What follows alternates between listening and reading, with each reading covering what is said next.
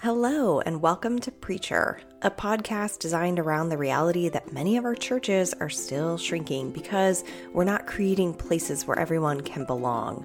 So, if you're seeing that reality in your own church, or you've experienced that and left the church, this podcast is for you. So, welcome. I am your host, Jen Hale Christie. I want to give a huge shout out to the awesome patrons of this show Sarah, Steve, Tom, and Sue you guys are literally the best, and I'm so grateful for your support. If you are listening and you haven't yet joined our Patreon community, now's a great time. You can join with a support level as low as just three bucks a month, and your support keeps this good work going, keeps all the episodes available online. So thank you. Links are in the show notes. We have a guest preacher on the podcast today, so without further ado, let's hear a word. The movie The Princess Bride debuted in 1987 starring Cary Elwes, Robin Wright, Mandy Patinkin, Andre the Giant, Billy Crystal, and several other famous actors. It tells the story of a farm girl, Buttercup, and her lost love, Westley, and the terrible political actions of one Prince Humperdinck. If you haven't seen the movie, don't worry. We're going to talk about a scene that is understandable without knowing the larger plot. The scene starts with two friends, co conspirators in their efforts to bring freedom for Buttercup and the release of their friend who has been kidnapped. One of them, named Inigo Montoya, has a second motivation because he knows of a man with six fingers on one hand who killed his father, the same six fingered man who is torturing their friend. They have followed the trail post kidnapping to a small woodland clearing but are unable to see where he is being kept. We see Inigo kneeling in the middle of the forest in an almost proposing sort of pose, sword held aloft in his hands. His friend, Fezzik, is a bit confused, but lets him continue his process. Inigo, almost whispering, speaks to his dead father, saying, Father, I have failed you for twenty years. Now our misery can end. Somewhere, somewhere close by, is a man who can help us. I cannot find him alone. I need you. I need you to guide my sword. Please guide my sword. Then, in silence, Inigo stands and begins walking around the clearing, with his eyes closed and his arms outstretched. He spins one way, taking a few steps, and then another way, and then finally he feels led to push his sword forward. The end of it pierces a small knot in the trunk of a tree, but nothing else happens.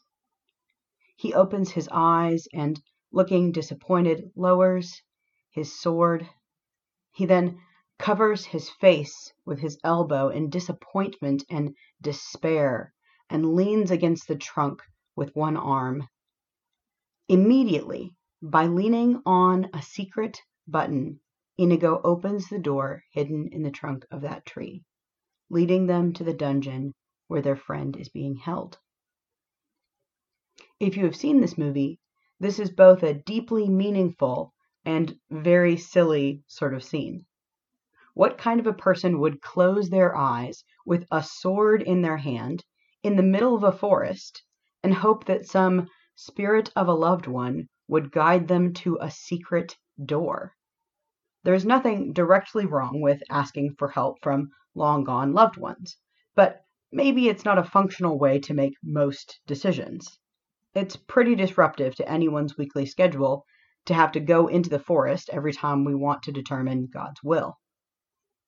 However, for some of us who believe, this scene might feel a bit familiar. Sometimes, when we want to ask God for guidance in our daily life, it can feel a bit aimless, silly, pointless, like standing with our eyes closed in a clearing, sword held high.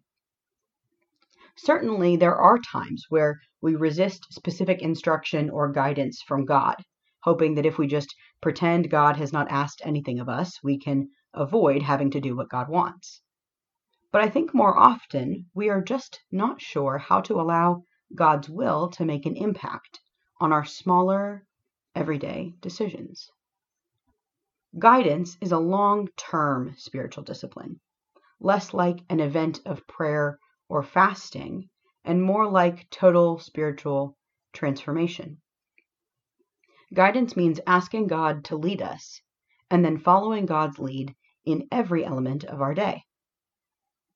The purpose for Christians is to integrate our trust and confidence in the will of God into our actions as everyday people. Guidance is about knowing daily life as a friend of God, but also whose desire and will we choose as our own. You'll see the natural connection between guidance and discernment, and there's no question that these are similar elements in the process of making holy choices. My interpretation of the difference is that discernment, as it is often spoken about, has to do with a specific circumstance or issue we're seeking God's will. It requires additional time and energy dedicated to learning God's path. Guidance is more about making ordinary tasks of our day also conformed to God's will and desire. Guidance means identifying the quality, spirit, and content of the voice of God in our regular actions. Let's read our text for today and reflect on God's guidance. We're reading from Psalm 25, 4 through 10, and verse 20 and 21, and I'll be reading from the Common English Bible. Make your ways known to me, Lord. Teach me your paths. Lead me in your truth. Teach it to me, because you are the God who saves me. I put my hope in you all day long. Lord, remember your compassion and faithful love. They are forever. But don't remember the sins of my youth or my wrongdoing. Remember me only according to your faithful love, for the sake of your goodness, Lord. The Lord is good and does the right thing. He teaches sinners which way they should go.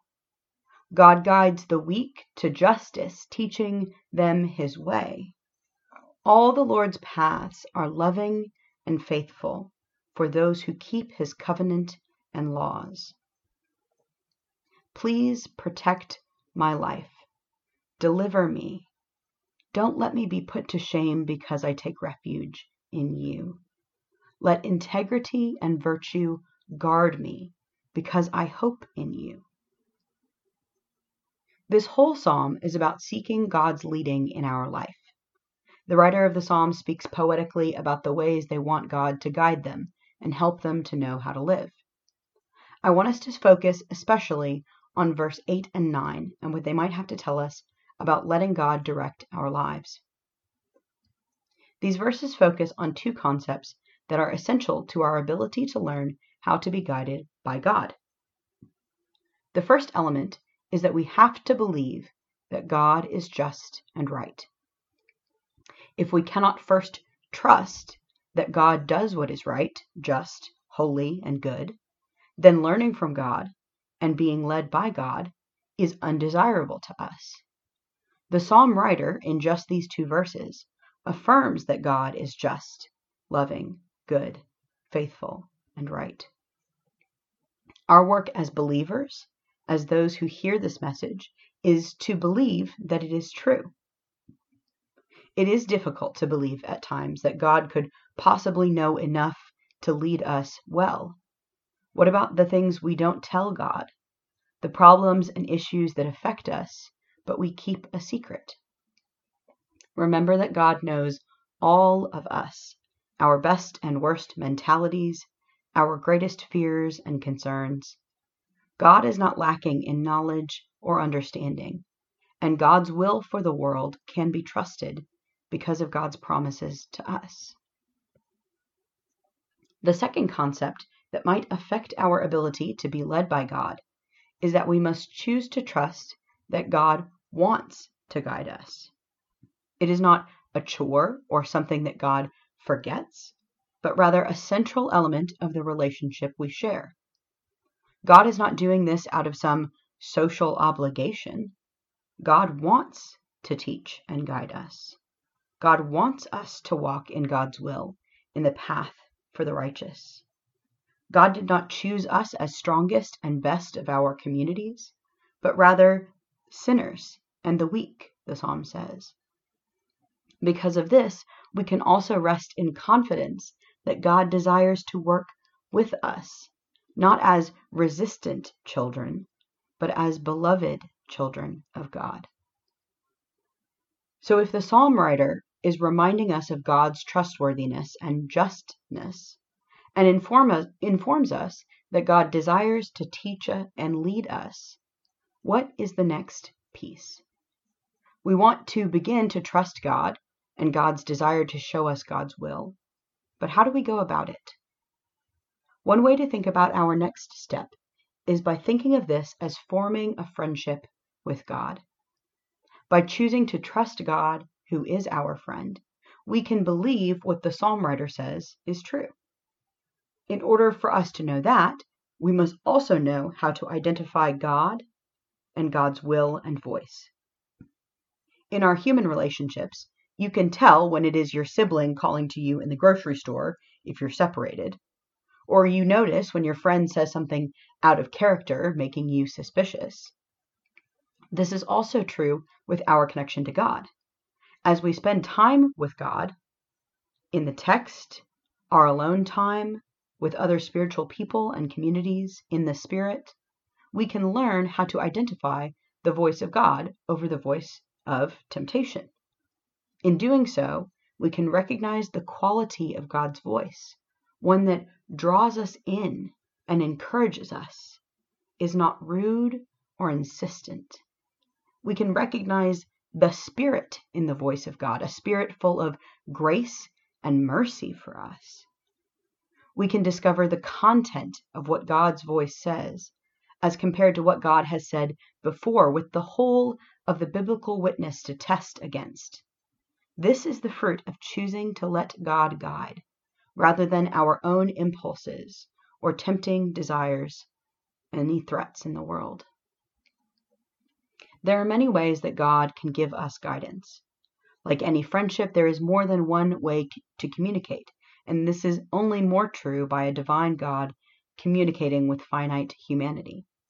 I will reference a few of them now, but remember that God communicates God's will in many ways, and it is our job to be listening and receiving that guidance. Two starting ways God guides us is by the presence of the Holy Spirit and the scriptures themselves. As a member of the Trinity, the Holy Spirit is God's presence among us, prompting our heart, leading us to speak or keep silent, and working in our everyday to shape us to be more like God if we take the time to listen. The scriptures are the written word, given by God as a way to practice comparing the guidance we receive with the truth of God's character and will found in the Bible.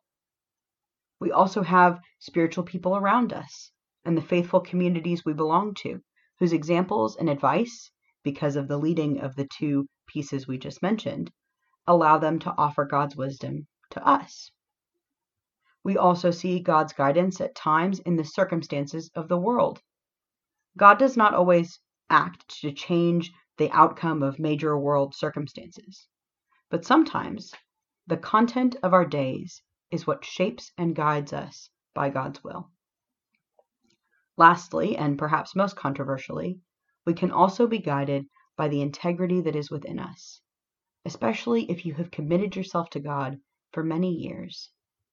We know there are times when our hearts and instincts are led astray, and I don't need to name any examples for you because you already thought of some. But we as believers who have been seeking to know and act in God's will for years, decades, or even over half a century, having been shaped by God's will, because of that, we can also use our own holy instincts and spiritual consciousness as a part of God's guiding work in us. Each of these elements never works alone, because God is working with and in us to guide by many methods. Those of us who are followers of Christ are continually growing as we learn to heed the guidance of the Holy Spirit and the teachings of Jesus in our individual lives. But we must also strive toward unity in the body of Christ as we seek the will of God as a group. God longs to guide us now, not only as individuals, but also as a body. Unity, not a majority rule, is the goal of seeking guidance. And this is not simple agreement but the certainty as a community that we have received the voice of God. We hear this in the words of the Gospel of John when Jesus says in chapter 10, My sheep hear my voice. I know them and they follow me. The goal for us as followers of the shepherd is to go together in the way that the shepherd is leading, as we trust that the shepherd knows our best way. One of the most beautiful truths of God's guidance is the way it is always renewing.